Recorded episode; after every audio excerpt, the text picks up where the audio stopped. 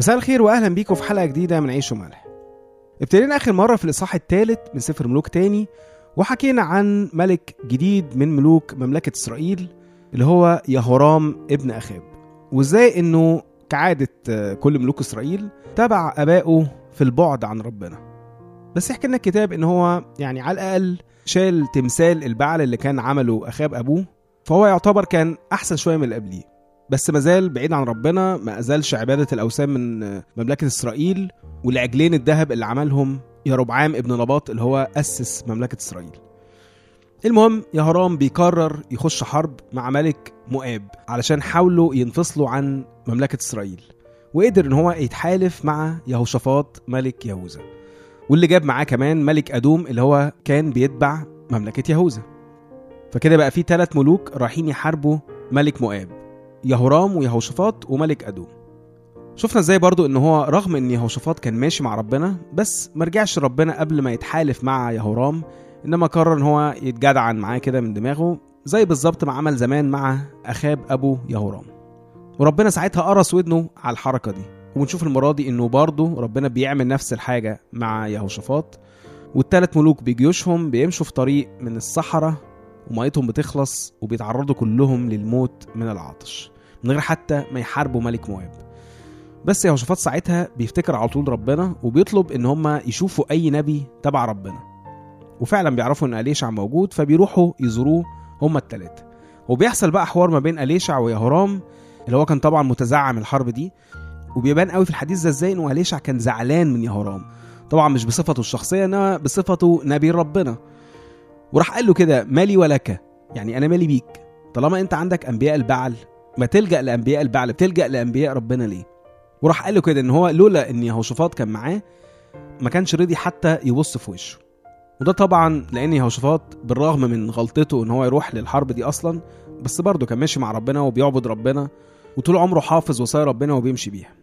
عكس يهرام اللي لجأ لربنا وقت ما اتزنق بس ولمجرد يعني إن يهوشافاط طلب تدخل ربنا ويعني أهو يمكن ربنا ينقذهم من الموقف اللي هم فيه ده. قال يجرب. يا ترى بقى بعد الحوار اللي دار ده والتهزيق اللي أليشع هزقه ليهورام يا ترى هيساعدهم بأي شكل ولا هيسيبهم مع نفسهم؟ خلونا نكمل ونشوف.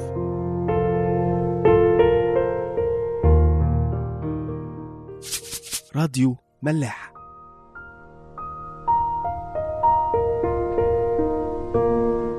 سفر ملوك تاني الإصحاح الثالث من أول عدد 15 والآن فأتوني بعواد ده أليشع اللي بيتكلم؟ بيقول هاتولي عواد واحد بيضرب على العود يعني.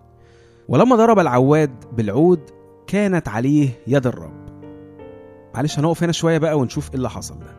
طبعا طلب غريب جدا من أليشع يعني أكيد ما كانش زي ما كان شاول بيطلب داوود إن هو يجي يضرب له على العود عشان الروح الرديء يتركه. أكيد الحالة هنا كانت مختلفة. وكنا ممكن لما نقرأ العدد ده نعتبر إن هو يعني أليشع مجرد آه، راجل صاحب مزاج. ونكمل يعني ونشوف قال إيه بعد كده أو عمل إيه. بس لو عملنا كده يبقى إحنا ما فهمناش أليشع عمل كده ليه. وهنكون كأننا بنقول له يا عم أنت لسه هتجيب عواد قول لنا نعمل إيه دلوقتي. أو نقول له الناس بتموت اتصرف. الموقف ده بيفكرنا موقف تاني حصل في العهد الجديد. حصل المسيح مع التلاميذ في المركب.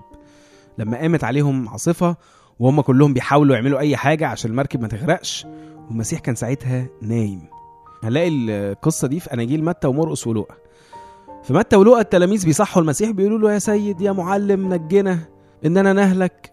وفي مرقس بقى بيفهمنا أكتر التلاميذ كانوا بيقولوا الكلام ده بأنهي أسلوب أو بأنهي اتيتيود هنلاقي كده في مرقس أربعة عدد 38 وكان هو في المؤخر على وسادة نائما هو المسيح. فأيقظوه وقالوا له يا معلم أما يهمك أننا نهلك؟ يا ترى ليه المسيح كان نايم وسايبهم؟ هل فعلا ما كانش همه زي ما قالوا؟ نكمل بقى حصل إيه؟ فقام وانتهر الريح وقال للبحر اسكت ابكم. يعني اخرس. فسكنت الريح وصار هدوء عظيم. وعمل إيه بقى بعد كده؟ يقول وقال لهم ما بالكم خائفين هكذا؟ كيف لا إيمان لكم؟ طبعا أكيد المسيح كان همه. ده المسيح جه أصلا عشان إحنا نخلص مش عشان إحنا نهلك. ودي حتى نقطة مهمة قوي إحنا ساعات بننساها. يعني لما نروح لربنا نقول له يا رب أنت ليه سايبنا كده في اللي إحنا فيه ده؟ أنت مش حاسس بينا؟ إحنا مش فارقين معاك؟ يعني أبسط حاجة هيقول لنا بصوا على الصليب. يعني أنا نزلت لعندكم وعملت كل ده عشان تعرفوا قد إيه أنا بحبكم وقد إيه خلاصكم هو البرايورتي بتاعتي هو الأولوية عندي. فأكيد أكيد الكلام ده مش عند ربنا.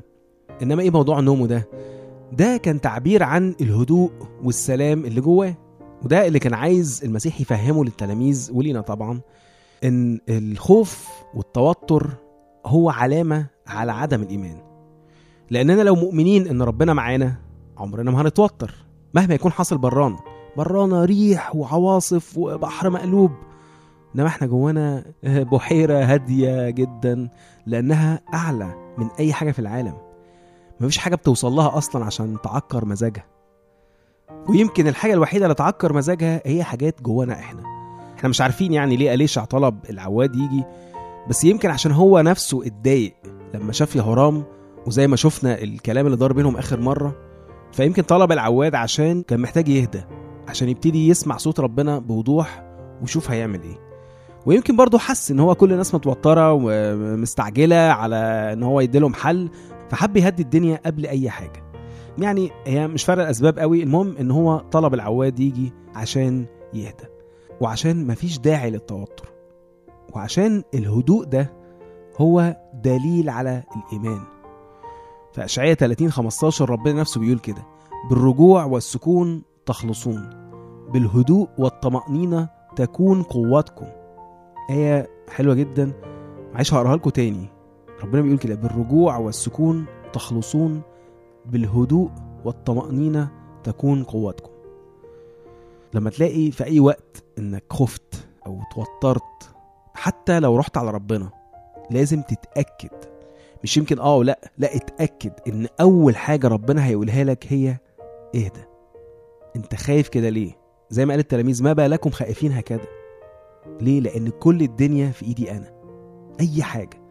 فطالما جيت لي اهدى وما تخافش. أحسن حاجة ساعتها إنك تعمل زي ما أليشع عمل إنك ببساطة جدا ترنم ترنيمة حلوة أو تسمع ترنيمة بتحبها.